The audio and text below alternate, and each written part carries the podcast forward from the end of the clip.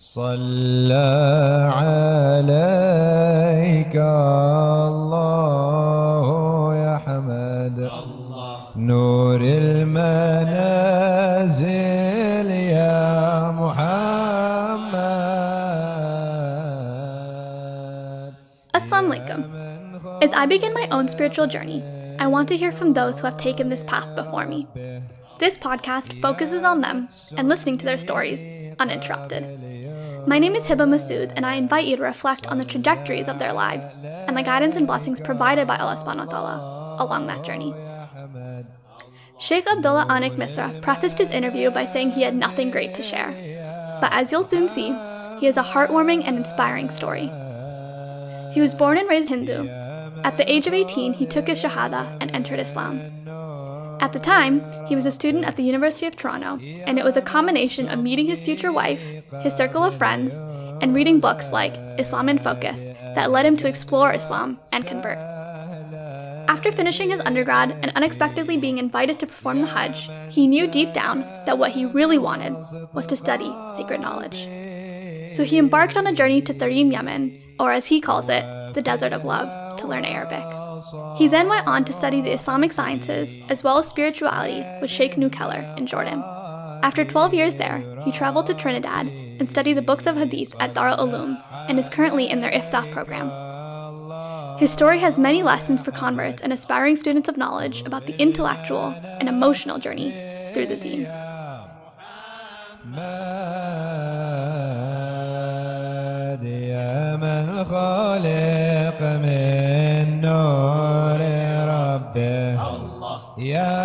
سمي قبل يولد I was born and raised in Toronto, in North York to be exact, and then and spent my formative years in Markham in Ontario, Canada. And I grew up in a moderately practicing Hindu household. My parents are from North India, Lucknow. We grew up going to temple. I, I grew up. I grew up spending my summers there, um, uh, learning religious teachings, but not so. not not they were they weren't um, they weren't that practicing, but I did have an understanding about my identity. Our, our, our my uh, cultural identity was stronger, definitely stronger, and um, yeah, that's how we grew up. Learn and uh, learn about different faiths and different people because I had a diverse set of friends. Um, so I know you converted um, when you were 18 at U of T. Can you um, let's kind of talk about like what that process was like? How did you learn about Islam and what kind of attracted you to it? Yeah, so there, there's always uh, different versions to the story, and the story develops as I grow older and I look back and realize what I was what I was going through. You don't actually re- you don't actually realize until you start learning how to read your past Mm. and how to read uh, and realize that um, there are many factors in conversion, um, and not just the ones that you like to tell people, and not just the ones that look good in a Dawa video, um, because we often think it's completely in a because we we kind of uh, you know we, we aggrandize the uh, intellect. We always think uh, many times I've seen that we'll always talk about the intellectual journey to Islam, and everybody has an intellectual journey to Islam, but there are a lot of emotional factors, social factors, um, you know, as you're growing up as a, as a teenager, that help to shape how you how you become like you know more favorable to a certain idea. And so I did grow up around a lot of different people of different faiths. I didn't find uh, at the time that Islam was very um, unique, or you could say I didn't find that it uh, very palatable, mostly because of the negative impressions that I had of Islam uh, from the media and um, just through uh, you know our cultural identity. Um, kind of didn't look at Muslims in, in a very favorable light in terms of religiously. I didn't understand a lot of the rules. Um, you know, the, the, they often caricature a lot of the rules about Islam. So I had to. I grew up in that environment, to be frank and honest. And um, as I, even though I had Muslim friends, I don't. I didn't feel that they either they weren't practicing very much and they were doing the same things I was doing as a as a teenager growing up, um, or they were they weren't able to articulate and identify why uh, they did those things. And finally, lastly, they were they they didn't seem um, they didn't seem as uh, as integrated into things Mhm. as um, some people uh, you know people from other faiths. So there, there was there was a lot that was stacked you know, it, it not in favor against my uh, seeing Islam favorably. Um, in university, I was able to uh, diversify my friends group a little bit, my, my, my set of friends. And I, you know, for, for many reasons, I became a little bit disillusioned with my with the crowd. Even though I'm Canadian, born Canadian, as many people who are children of immigrants um, to the West, they you tend to congregate around people of your own ethnicity um, many times. And so then uh, I felt though that I wanted to branch out a little bit. I didn't I didn't like some of the um, some of the limiting mentalities that I felt some of my you know people from my own cultural background had. Uh, you know, it's nothing to say bad against them. It's just I felt that, at that age I wanted to I wanted to you know uh, di- you know kind of diversify. So I did make friends from different backgrounds and cultures, and um, that's where I I was able to come in contact with uh, Muslims from a different part of the world, and I felt that um, their culture of way they how they express Islam was a bit more was more it was unique, more moderate, more um, more relaxed, easygoing, and so uh, that's how that's how I kind of first got in, t- in touch with got in touch with that, and then I decided to look into Islam uh, from through that. Uh, not not as a way, not necessarily to convert or anything like that, but in order to uh, uh, explore more what Islam was saying on a real level, and that's what started my journey in first year at uh, University of Toronto in 2001 or 2000 actually that was 2000. Um, and like, what? How did you actually make the decision to take your shahada? I think it was the same year as 9/11, right? Like, does that complicate things? Yeah.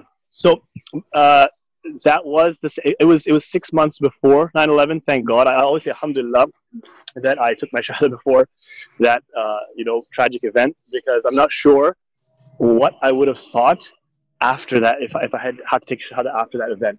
So my my shahada pre my becoming Muslim bef- it had nothing to do with you know I didn't I wasn't encumbered by political realities um, by too much media.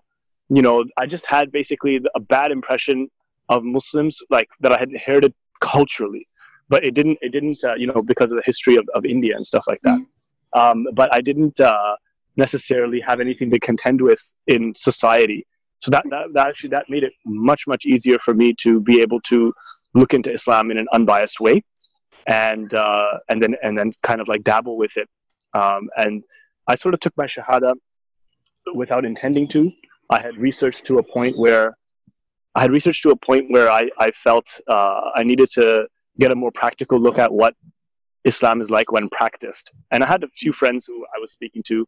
Um, I was reading uh, I was reading some books, particularly um, there was one book by Harun Yahya uh, at the time, um, evolution deceit. I, I, was in I was a first year life sciences biology you know student, and so I um, I found that I found that the idea of religion and science um, was quite appealing to look into. Even though I don't, looking back at the book, it's not necessarily, um, you know, uh, you know, at the highest level of expressing scientific uh, information, but it was just the idea of engaging religion and engaging science, challenging it, a narrative, um, you know, earlier, um, you know, in the Hindu tradition as well, they have the idea of the Vedas speaking about uh, science. Um, so I, that kind of opened me up a little bit. And then as well, looking at the Brotherhood of Muslims, um, looking at how they shared things with each other, looking at how they were so united, kind of, it seemed to me united, you know, alhamdulillah. And I still do think there's a lot of unity um, in the greater purpose and the identity where, you know, people of different um, ethnicities are greeting each other with the same greeting. Assalamu alaikum. They're, they're praying together. It, that's very odd because um, you don't have you you don't usually have that amongst different ethnicities anywhere else or any other religion um, that is as big um, as Islam. I used to go frequent different um, religious gatherings as well, uh, church or something. You know, I've been to many different types of religious gatherings. So I was kind of religiously surfing around, and um, when I got into looking at Islam, I remember it was um, um, I remember I was I wanted to make uh, a you know we used to have something called Napster back in the I don't know if they do still where you download songs you burn songs. And um, I, I made a bunch of CDs and the guy who would like burn those songs and rip them rip them and, and make the CDs was a Muslim guy from high I knew from high school. And he had a, he had a book called Islam in Focus uh, by Hammudah Abdalati on on the on the wall. And I said, "Hey, can I can I borrow this?" As we were like, you know, burning, um, you know, rock and hip hop songs and rap songs onto CDs, and that's where borrowing the book. I was just a reader on my own. I was a bookworm, and so I read it on my own, and then um, I went to different events around campus. Um, so like, it, you know, when it came time for Ramadan, it was like, all right, I'm having a burger in the middle of the day, and it's like. You know, you hang around some Muslims, aren't you gonna fast? It's like, uh, okay. so, out just out of embarrassment, I just kind of like probably like pseudo fasted, and um, and then once it, there was a, a dinner, uh, Eid dinner. Oh, that was the Eid dinner. Yeah, back then Ramadan was in, in, in December, and uh, there was an Eid dinner, and I remember they asked me. They, everyone's buying the ticket to get into the Eid dinner at, at school. And when they found out, oh, here's this brown guy, okay, buy a ticket. When somebody whispered to him, this guy's not Muslim, they immediately stopped and they said, "Oh, you can go in without paying." so I said, "Come on," he said, "Hey, you don't have to pay a ticket, please. You know, please, you're welcome." So I felt that was uh, that was very nice of them to do. I was like, "Oh, that's very nice." And um, when I went in, uh, I heard Nader Khan, who was the he was one of the exec of the MSA. You know, was this at U of T? Yeah, U of T. Yeah. Wow. uh, and so Nader Khan was the was was a previous exec, I think, from uh, he had graduated by that time and uh, and then once there was Islamic Awareness Week, and I was walking through it, and um, I was uh, I heard this beautiful voice singing a song called "Why Are the Drums So Silent," and I looked. It, so it was it was it was Dawud Wharnsby. I didn't know who he was at the time, but uh, he was you know he was kind of uh, local enough to be just you know singing in the middle of the our meeting place called the atrium um, on campus, and um, people just walking by listening to him. So I stood there and listened to him too. So that Islamic Awareness Week was very nice uh, as a time for me to kind of expand my knowledge about a religion that I had never really looked into. Then, as I as I decided to grow more in my my reading, it was kind of very very uh, personal. It wasn't it wasn't done uh, in conjunction with anyone else, or I just decided to look into it on my own. So, uh, you know, when all that culminated in a type of curiosity in me that I one day just said, you know, it was after exams first year, and I said, you know, I'm just going to go and go to a mosque, drive up to a mosque. It was nighttime. It was maybe 9, 10 o'clock, and I'm going to see what, what's there. And uh, there was a mosque that was being built in our area. It was very, it was kind of very new. And I went in, and I didn't realize, uh, of course, that uh, it was Isha in, in the summer in Toronto, so it went on very late. And so I walked in, and um, and I heard uh, the Imam say Allahu Akbar, and immediately I got very scared because uh, somewhere in the back of my head I associated that with uh, with um, something negative. And mm. so I got kind of scared, like, what, where have I walked into? What, do I, what am I doing? So I walked into this room. It was nice, green, beautiful, big room with, you know, green carpets, people standing in a line. Someone told me, someone came behind me, saw me hesitating. So they, so they said, just sit down and wait for the imam. So I did that. And, um, and I guess I blended in because I'm, I'm, I'm brown. So, so people probably thought I was one of the, one of the, one of the gang. So, uh, you know, so I, I, didn't have any, I didn't, I didn't, I didn't, I wasn't made to feel awkward or anything like that. And then um, I sat down. The imam came with a smiling face, alhamdulillah, and we talked about Islam into the night. And um, you know, and and right there, I, I asked him, "Well, how does somebody become a Muslim?" And he he immediately said, "Say this," and I said it after him. And I knew that I was like, okay, well, he didn't ask me, hey, well, do you want to say this? He, he didn't say this is how you do it. He just said say this. And so I and so my heart was open by that time, mm-hmm. and my my questions were more to kind of like ask somebody to take my hand and bring me in. And so then that's how I um, took my shahada that night, and um, the rest comes as history. Never looked back since. Beautiful story. Um, what were some of the struggles that you had um, after you took your shahada? Was it difficult to tell your, your parents, your family? And so six months later, two or three months after 9-11 actually we um, i remember. So alhamdulillah i was by that time my identity had kind of uh, i was i knew why i was muslim and, and the events on in the media didn't really shake it, my faith alhamdulillah by allah's grace. And then um, and then we got married and that was a, so i got married when i was 18 that was a move that uh, it was a very tough move at, at the time because you know they were it was it, it, it was very difficult for my parents my conversion first my marriage and then the fact that i um, dropped out of um, pre med, you know, out of life sciences. I don't know which one was worse. on my um, and then, uh, yeah, seriously, because I was trained to be a doctor. I was pretty much born to be a doctor, and um, and that was that was uh, 2001, and then uh, yeah, the, the good thing about being married was that it saved me from a lot of the things that you would that you would come across in university. Uh, in some ways, you know, uh, you're still young though, and uh, and then it also let me move out on my own very early. So I did have I did have struggles in the beginning, uh, you know, uh, as a convert, and then also at the time, especially you know in that those early 2000s, um, the Muslim community was a lot, uh, uh, you know, very much into like debate and polemics. You know, the idea of like debating against the Christians, debating against the Hindus, debating against atheists. So so there was a lot of that style of like you have to get on a pedestal and tell people why you became Muslim, and you know, don't let us down you know cheer us on and and everybody because you're in university everybody worships the mind. So you have to tell people basically there's that pressure like give us a story you know give us a really moving tale. And so you actually put to the back of your mind how you really became muslim mm-hmm. and the types of vulnerabilities and human situations that brought you to that.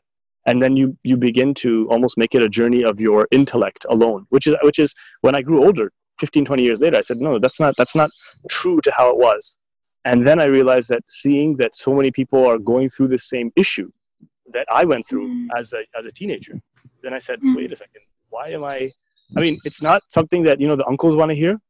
Uh, on you know bo- you know uh, but at the same time it's like it's the rea- it's reality and, mm. it, and it, it, helps people you know it helps people know that there's the light at the end of the tunnel uh, you know that, that there are different situations it's not all it's not any anybody who thinks that it's purely an intellectual journey I, I think that they're not I think that they're not looking they're not looking at how vulnerable a human being is and, mm-hmm. and the different factors that influence them. Doesn't mean it's going to be any less legitimate or any less right, but there's a difference between dawah, you know, you know, talking about it to convince other people through your journey, and then just being honest and saying where Allah, Allah met you at at whatever point you were at and took you to the to, to Him. You know. Yeah. Thing is, because the thing is, it's it's still a big debate. I haven't come public with that. Mm-hmm. I think I just mentioned it in a class last week um, uh, it is a, just because there's always a stigma, and, I, and because I'm brown, and because I'm brown, it's it's like, you know, you, you know, have this kind of misimpression that like, oh, you know, everybody else can just talk about what they did, or I was a gangster, or you know, whatever the person was into drugs or whatever, and I've always been very clean, like generally clean. So mm-hmm. this is something that um, you know, uh, and we always look down on growing up, and then the uncles don't appreciate it. So you learn to. This is unfortunate you learn to perform your Islam in the beginning years because you become a trophy. And people want to hear from you that you uh, did certain things, uh, you know, that you that you have a certain story, that you're ready to perform it as soon as you get a mic, and that's very dangerous for a convert mm-hmm. to get the mic in their face when they're young. And um, then there's the idea of, of the performance of piety, where you start to dress a certain way and you start to, you know, do do less well in school and um, you know everybody will would love for you to you know be in the mosque you know you know for days on end. But for their own children in their community they, they probably wouldn't want that.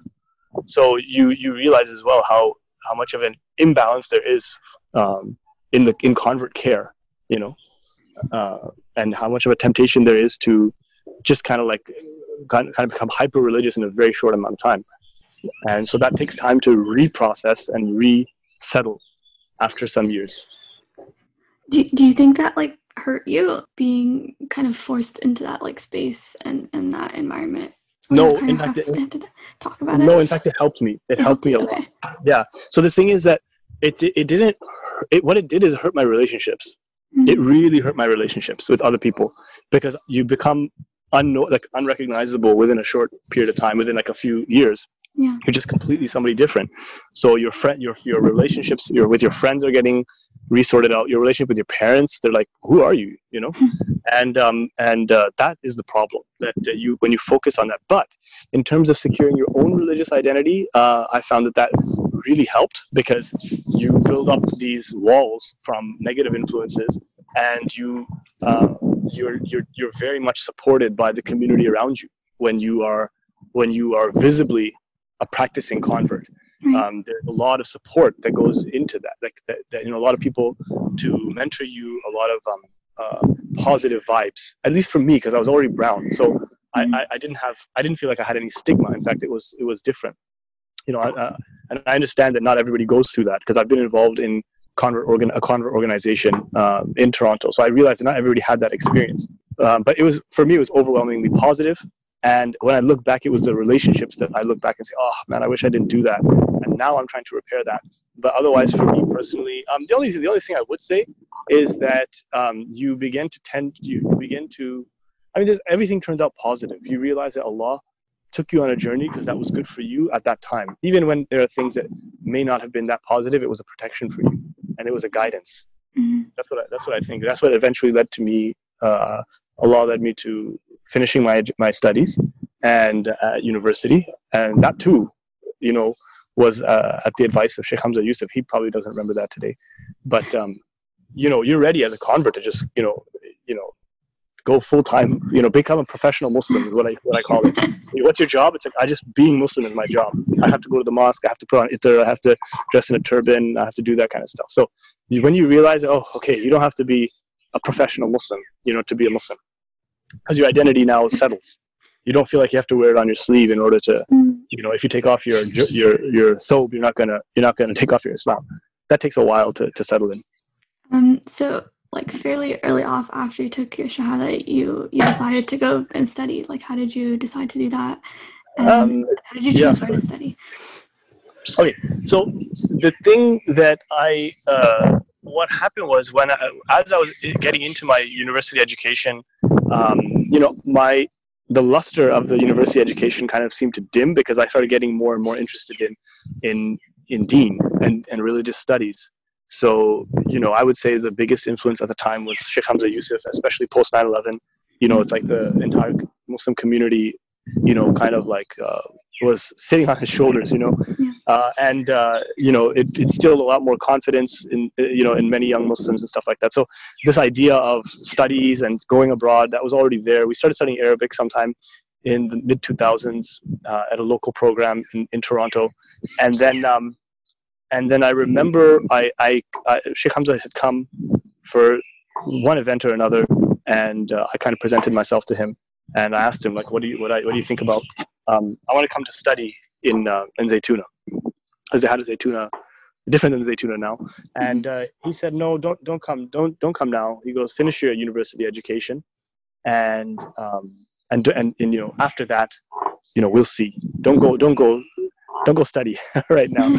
I said, okay. He said, memorize the, memorize the Quran, like memorize some of the Quran after Fajr every day. I remember. It, anyways, there's a, other advice that he gave me uh, that I found very useful and uh, and then I did finish my university studies eventually, and that's when I got into a job.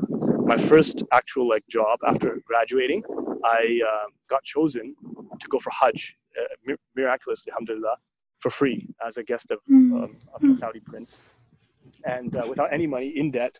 You know, newly graduated. It was a convert program, and uh, you know, I just kind of like got selected, and within you know almost 24 hours 48 hours through like jumping all kinds of hoops that I could not have jumped through without a lot of help. I found myself in in um, in Mecca and uh, on Hajj and not knowing what to do at all. I'm just like looking at a guidebook to guide me through everything. Um, and there I am in front of the Kaaba, and it was there that I, you know, um, was exposed to the idea of like religious scholarship and stuff like that. Um, and that's where I, when I left there, I decided I, I decided I want to study Islam as my you could say my calling. And when I went back, I um, made that clear to my employer. And within, within a few months, I was out to um, thinking about where to study Arabic. And at the time, um, there was a very good program uh, in Dar Mustafa in Tarim in Yemen called the Badr Language Institute. And it was, uh, it was a perfect, ideal environment for you know a young couple to go out and, and study. So that was about five years after I took my Shahada. And uh, we we found ourselves, you know, in a world of events um, out in uh, Dar al Mustafa in Tarim, and that's where we started our Arabic studies. Beautiful. Um, so just to backtrack, you said you were kind of exposed to the idea of religious scholarship um, while you were at Hajj. Like, what what happened, or what did you see there?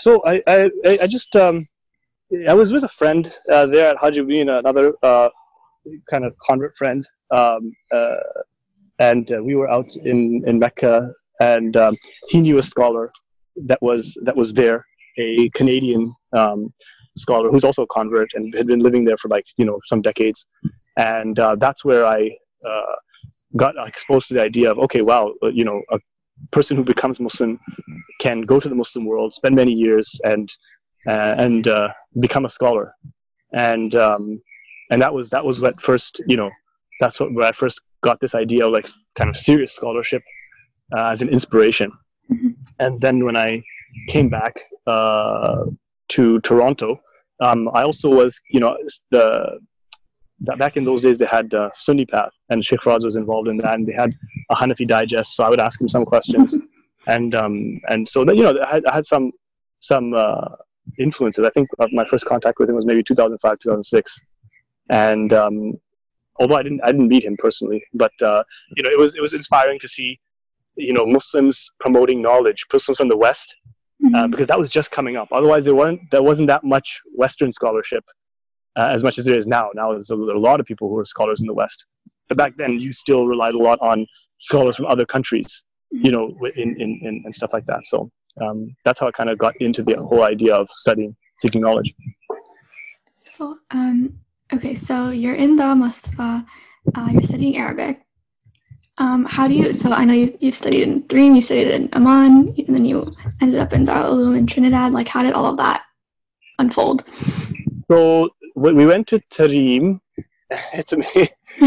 There's so many amazing stories that I can't even. I don't have time to share them, or even you know, I have, I have to dig back through my memories because I haven't recorded this. I don't think I've talked about this either in this way. But um, in 2005, we went to Tarim um, and we started language school. We started studying some fiqh on the side, and um, after it was a great experience. It, you know, we somebody called it the desert of love. It certainly is. My mentality was quite closed to the idea of Islamic spirituality at the time. I was quite uh, more into like the literalist type, not literalist, but more the kind of hard sciences of Islam, you know, aqidah, theology, and, and, and, really into fiqh and stuff like that. And but there was a side of me that had always um, my, my, my, my Hindu upbringing was a spiritual one.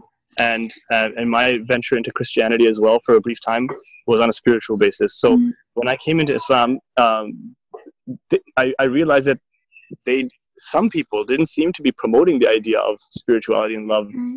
as much as um, as uh, praxis, you know, uh, in terms of ritual and in terms of um, you know theology, um, speculative theology, especially, you know, uh, and so I was more and debate. So that I was when I became exposed to this idea of loving the Prophet and the idea of spirituality in Islam that was in Tarim for the first time, but very I was very resistant to it.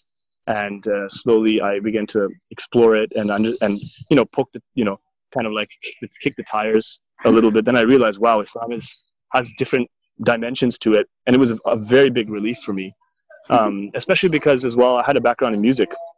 I was a guitar player, I was a tabla player, singer from my from my my days pre-Islam, and I had I had thought that that was um, uh, all you know.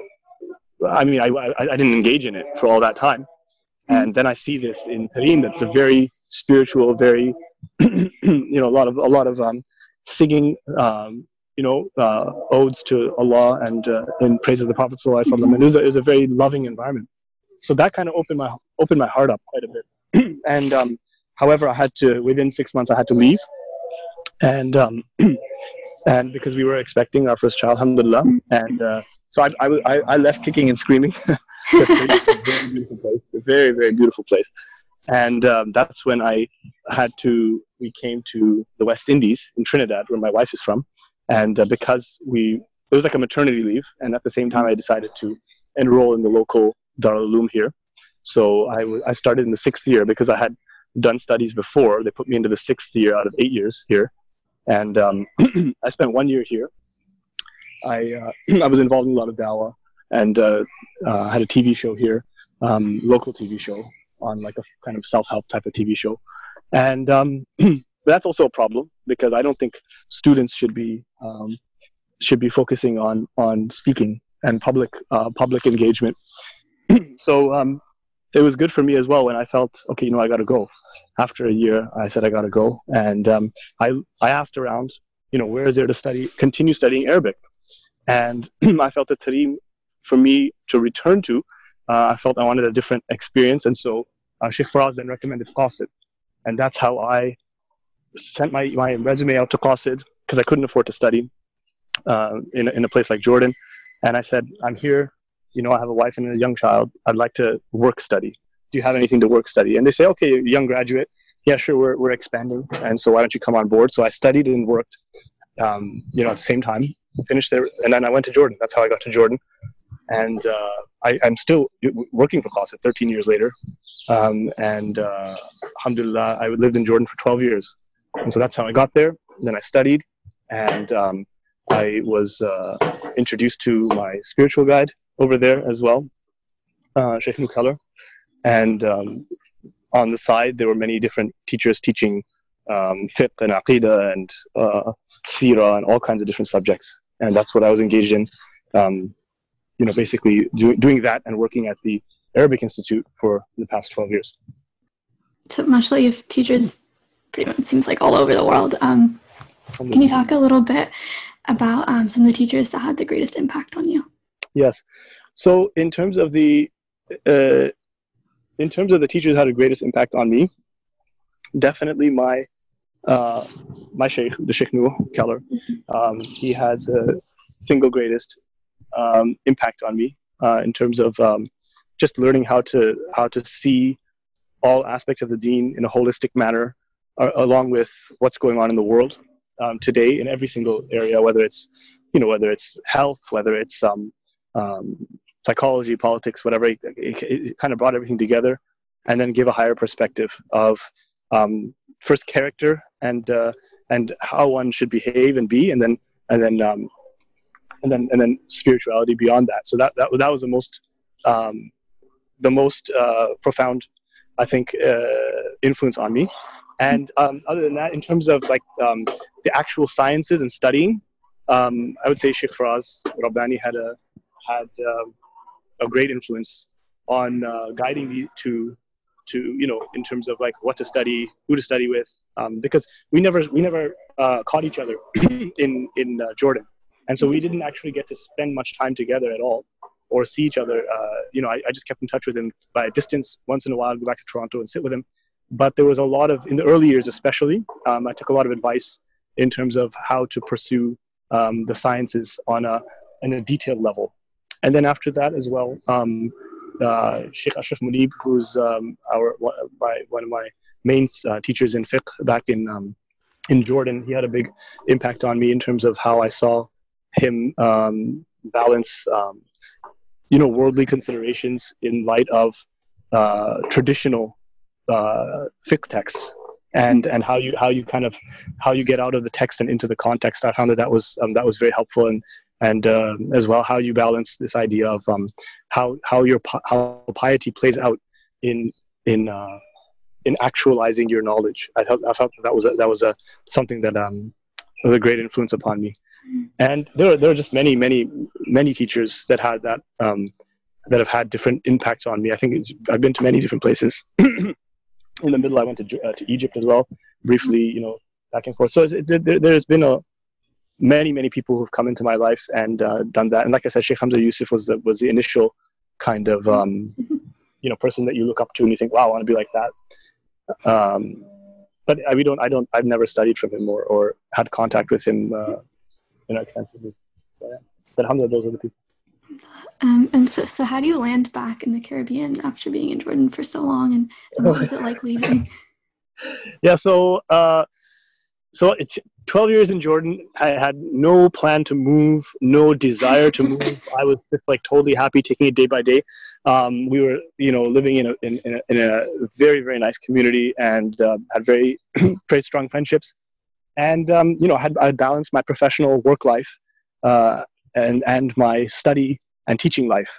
So I, I was teaching you know uh, since for a couple of years back in Jordan too, and um, so it was a nice balance. Then all of a sudden um, my wife was expecting, and um, it, you know it was uh, alhamdulillah she was expecting twins, and so we needed help at that point. We are like it was just and the doctors over there in Jordan said you know what this is this might be a complicated case you gotta you gotta go back to you really should go go somewhere else because this is not the place to be for this case so we ended up that's how we had to within a month we had to pack up everything all my stuff is still in jordan all my books are still in jordan Um, and we said, where are we going to go? We're going to go to Canada. Okay, let's go to Canada. So we all moved to Canada on a very short notice. It was so fast that we couldn't even realize that we were leaving our home of 12 years. We're still processing that now.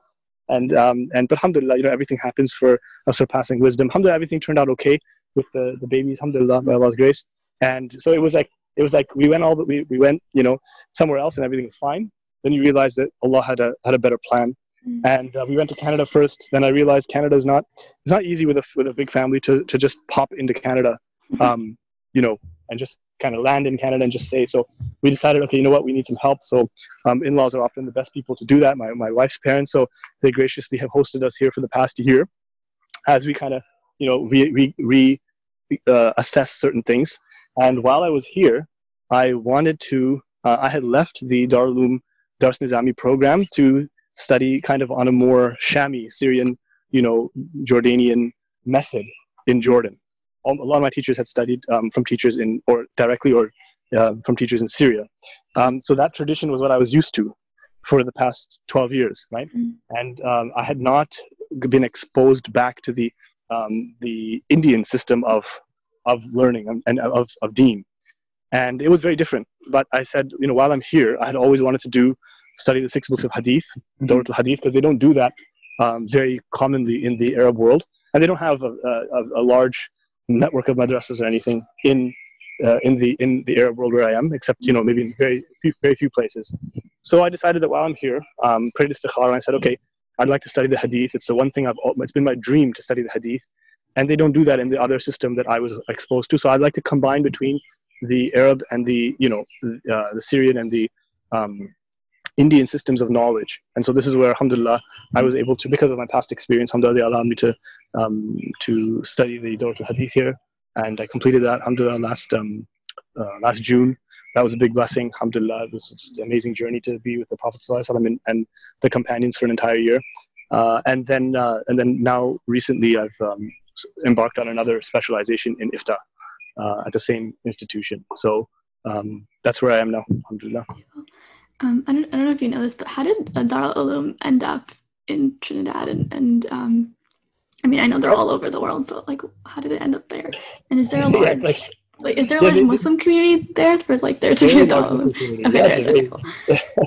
very vibrant Muslim community. So they, they, this is another thing that's surprising, you know, because I'd always grown up, so I always knew that there were brown people in in the West Indies, I mean, the fact that you know, because I grew up in going to a temple where half of them were people were Guyanese and half the people were Gujarati, so um, I didn't realize that you know that there was also a Muslim community in in the West Indies in this part of the Caribbean, and um, basically half of the people here on the island came uh, were descend were our descendants of uh, former slaves that were brought by the British um, from um, from the African continent, and the other half are uh, indentured the, the descendants of indentured laborers who came from India. They were brought from India. You know, um, both both groups of people had to go through horrible things and live in horrible conditions. But when they when emancipation happened, and then afterwards as well, the indentureship uh, process was over. Uh, they basically inherited this um, this island, mm. and um, and so both communities have lived coexisted side by side, and it's amazing because uh, everybody lives generally well together and even different religions live like very pleasantly among each other. So the mosque here that it's like they they are adjacent to a um, a mandir a hindu temple. And they cooperate with each other and you know for you know uh, very cooperative and stuff like that in terms of accommodating each other's parking on, on special occasions and stuff like that. Even though it's two separate um, religious institutions uh, from two different religions think you know hmm. seemingly that they wouldn't be able to you know uh, be found in the same place. So it's there's a lot of um, that diversity but also that harmony here. And uh, it's so i found it very nice because it's divorced from a lot of the uh, political uh, bigotry that goes around in other parts of the world.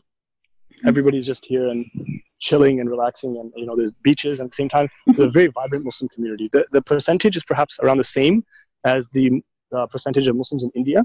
And uh, they just they just yeah so it's it's it's, it's but it's it's so vibrant that you might even start thinking that they're that that, that um that their numbers are actually higher than they are because um, they've established schools like historically you know halal meat is quite established here and they've had scholars coming for dawah over many decades and that's where one of the people from here went to go study in india in the 70s uh, Mufti Shabir Ali, and he came back and uh, founded the. He became Mufti and he came back and founded the Darul in the mid 80s, and that's how uh, the institution grew. And it's actually gradu- graduated a lot of people um, on that uh, Dars Nizami Indian system, and um, has basically filled the region with um, with uh, scholars. It's it's on the yeah. So alhamdulillah, it was, it was just interesting for me to combine or look look at both systems of knowledge and uh, to kind of navigate between the differences as well, uh, the things that make it unique.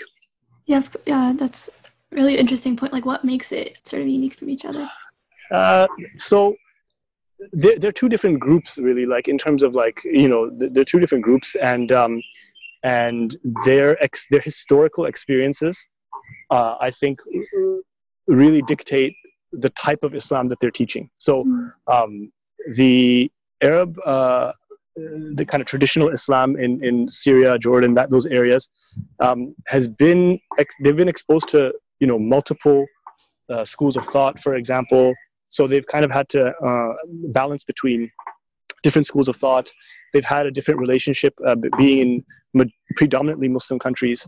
They've had a they've had a generally more fluid like fluid relationship with between spirituality, law, and theology. And um, whereas in the Indo-Pak subcontinent, this is from my assessment, you know, and I'm I'm, a, I'm an Indian history buff. Um, you know, I, I I've tried I've I feel that their their colonial experience and the post-colonial experience um, made made them quite um, have to be quite conservative in order to feel like they're preserving their tradition, especially post 1857 um, India, where after a failed mutiny, what they what they call the mutiny or War of Independence, they decided in order to preserve their tradition, they're going to have to make a madrasa system and and there's a loss of power there for Muslims after the Mughal Empire falls, and so they kind of um, uh, they kind of close up a little bit in some ways in order to protect their tradition, and um, that that has an impact on the rest of the uh, rulings and the way that you see certain things. So that's why there's a highly there's you know it's a, it's a very uh, visible, highly practicing uh, group uh, where you know they didn't have as many different schools of thought mixing around, and so everything is very predominantly Hanafi. That's that's a, that's a, that's a big difference. Um, and uh, and then as well, I would say um, they also lived in the context of being a minority uh, in the midst of a you know uh, the larger uh, population of, a, of the dominant religious community, and so they a lot of their uh, again uh, their rulings and stuff are built around preserving that identity, that Muslim identity. And uh, when there's a loss of power, how do you live as a minority? And that influenced, I think, a lot of their um, their outlooks on things. So, it, but that also is what that kind of um, conservative approach is also what allowed them to then take their approach out to other countries and far-flung parts of the world and start the madrasa system there as well and um, and establish things like schools and maktabs and um, halal meat and the kind of things that you need to make a community function on its most um, you know rudimentary levels to start a start the idea of community. That was their version of it. So it's, it's just like it's just a different system. You have to kind of like sit and appreciate it and understand why certain things are the way they are with different groups of people. And i've, I've benefited from looking at that. Thank you. That's really interesting you said that uh, studying the hadith books was like a dream of yours um, what, what made it so appealing to you so for me um, I, i've i've always wanted to know like for me the thing that um, convinces me about Islam is the Prophet peace be upon him himself. Like it's, something that always drew me to the Deen, Mhm. um, and uh, and the way he was, the way he the way he knew how to deal with people.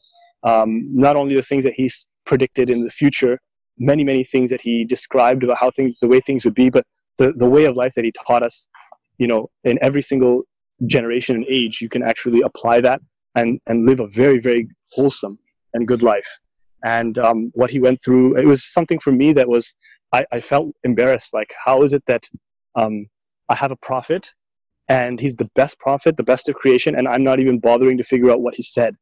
I felt that that was very um, strange because you know you, you read you re- read the Quran in Arabic, you know you try to read it every Ramadan and then you go through it, you know. But um, I'm like, how how is it that there are books of where my Rasul Sallallahu said something and I have not bothered to open that and, and just how, how can I even sleep? Mm-hmm. And I feel bad about this even up to now. Like, how can I sleep when there's something he said that's in that book? And so it's, it's, it's a feeling of, you know, you know, it was like a feeling of love. I said, you know, I need to, I need to find out more about him. And, um, and that, that's where I said, you know, I need to I need to read the hadith because, as they said, you know, there's a, there's a line of poetry that they say. Um, what, how does it how does it go? Uh, ashabul hadith hum nabi wa illam sahibu nafsahu anfasahu sahibu. That the people of hadith, the people of hadith, are the companions of the Prophet, because even if they didn't keep company with his person, they keep company with his breaths, meaning the things that he mm-hmm. says. So you do really feel like you're walking every morning, you walk into a garden in which the Rasul is sitting there and all the companions are sitting around him. And when you read different books of hadith through different chapters as well, you begin to see a much, a very holistic picture. And in your mind, you know, you just, uh, you see all the different figures, you know, coming, coming on stage for different things at different times, saying different things. And um, their lives as well become so much more, you know, uh, different chapters reveal different things about them. So um, I really felt like it was it was kind of a type of bliss, actually, to be honest. Um, and yes, well, I'm, I'm sad it's over, but everything has to, you know, you still have to continue, but you continue a lifelong journey of exploring what the Prophet peace be upon him said and who his what his character was like, what he taught us, and and then also applying that back to the Quran now. So those sources are always something I, I you know I want to keep in touch with. And then I am assuming you stayed uh, in touch with Sheikh Faraz uh, throughout this entire journey. Um, how did you start teaching with seekers, and what has that experience been like? So I think I think yeah, I've been I've always been in touch with Sheikh Faraz to ask his advice on different things. Um, briefly, uh, I, I, I probably st- uh, briefly we studied online in in small groups. Um, but other than that, um, what what I really appreciate is that very early on I came on uh, like a teaching assistant. And the idea of um, practicing to research that was something that I really have to thank him for. Um, that system really helped me to uh, get into the idea of looking at people's problems and looking at people's questions. And even though i wasn't necessarily at a, at a level at that time to independently answer but you know you try to find an answer for something and then you get it checked and approved and and that's that was a very good training process that could be done at a distance. And so that was invaluable for me um, as well as uh, the I- idea of uh, being a TA where like there's a course happening and you're helping um, different students who are different parts of their journey as well. And so that keeps you in a loop, uh, you know, what they call ishtighal ilmi. You're, you're, you're in a knowledge-based employment, you know, or, you know, even though it's a voluntary um, at first. And then as time went by, then they needed, you know, I had an interest in Sira.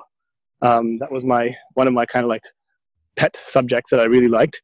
And um, uh, that's where um, I, it was asked, "Hey, do you want to do you want to design a Sira course for us?" And that was a good kind of first venture into uh, teaching and uh, course design and research. So that was many years ago now, um, and uh, that's how that's how it started out. I have one last question. Shall we can close with this? Um, what advice would you give to like your younger yourself that um, uh, you know just taking the shahada but really wants to learn more, wants to study? Um, what advice would you give to um, someone in that situation? What I would say is that you've got a great journey ahead of you. Inshallah, be, you know, try to be as sincere as possible and ask Allah for guidance. Um, uh, and uh, you will stumble along the way, but Allah will carry you if you put your trust in Him and it's a wonderful journey ahead. And um, if you find that calling and that inspiration, throw yourself into it headlong, follow the way of the heart, and look at teachers who, when you look at them, you would think that this person is an exemplary human being. And then, um, you know, for Allah's sake, um, pursue with the with the intention to please Allah and serve Allah and through that to serve your serve, serve the creation, all creation, Muslim, non-Muslim, everyone. And um, it's a wonderful journey ahead, and you'll have no regrets, inshallah. And um, try to take the best means by consulting people who've done it before you. That's the one of the best things you can do, and also be intelligent about your um, your quote unquote worldly uh, requirements in life, your education, your your job, your relationship with your parents. So these are all things that are we call them worldly, but they're actually when you're dealing with them through Islam, they're they're spiritual, and um, and so if you you know do things in the with try to do things with the best of means, um, do things with consultation, and pray istikhara a lot, ask Allah for guidance, and uh, and go go ahead with full trust in Him because this path and this journey, you know, as um, as I guess uh, uh, as many shortcomings as I have through this, I one thing is I don't have any regrets. It's it, it's the cause of the greatest happiness to be at least in the environment of people who love Allah and His Messenger sallallahu So that's uh, all the best to everyone who has that intention, inshallah. And start small. So start with your local resources. Um, you know, you've got seekers online. You know, now there's no there's no reason that you can't uh, you know study a lot locally where you are and take advantage of the scholars that are around you and then build up relationships with uh, you know different teachers that you have in terms of getting their advice on things and keep an open mind as well because you don't know if your your uh, you know your develop your understanding will develop and you may not always be on the same mentality within Islam um, for the entire time. So get ready for the fact that you you know you're going to learn things will change, things will develop. Focus on the on your character and on your spiritual life as much as you focus on the outward things. Um, but uh, give everything its due right, and then inshallah um, let the let the let Allah lead you forward as you intend to um, pursue Him through seeking knowledge. Beautiful. Thank you so much. Thank you for your advice and for sharing your story. Jazakallah It's beautiful to listen to. Well, thank you very much for having me, alhamdulillah, and for letting me, you know, spill out my thoughts for the first time on this in an extensive way. Alhamdulillah. Alhamdulillah. Jazakallah khair. Take care.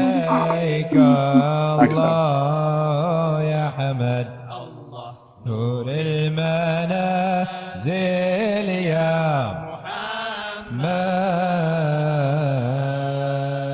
يا من خلق من نور ربه يا من سمي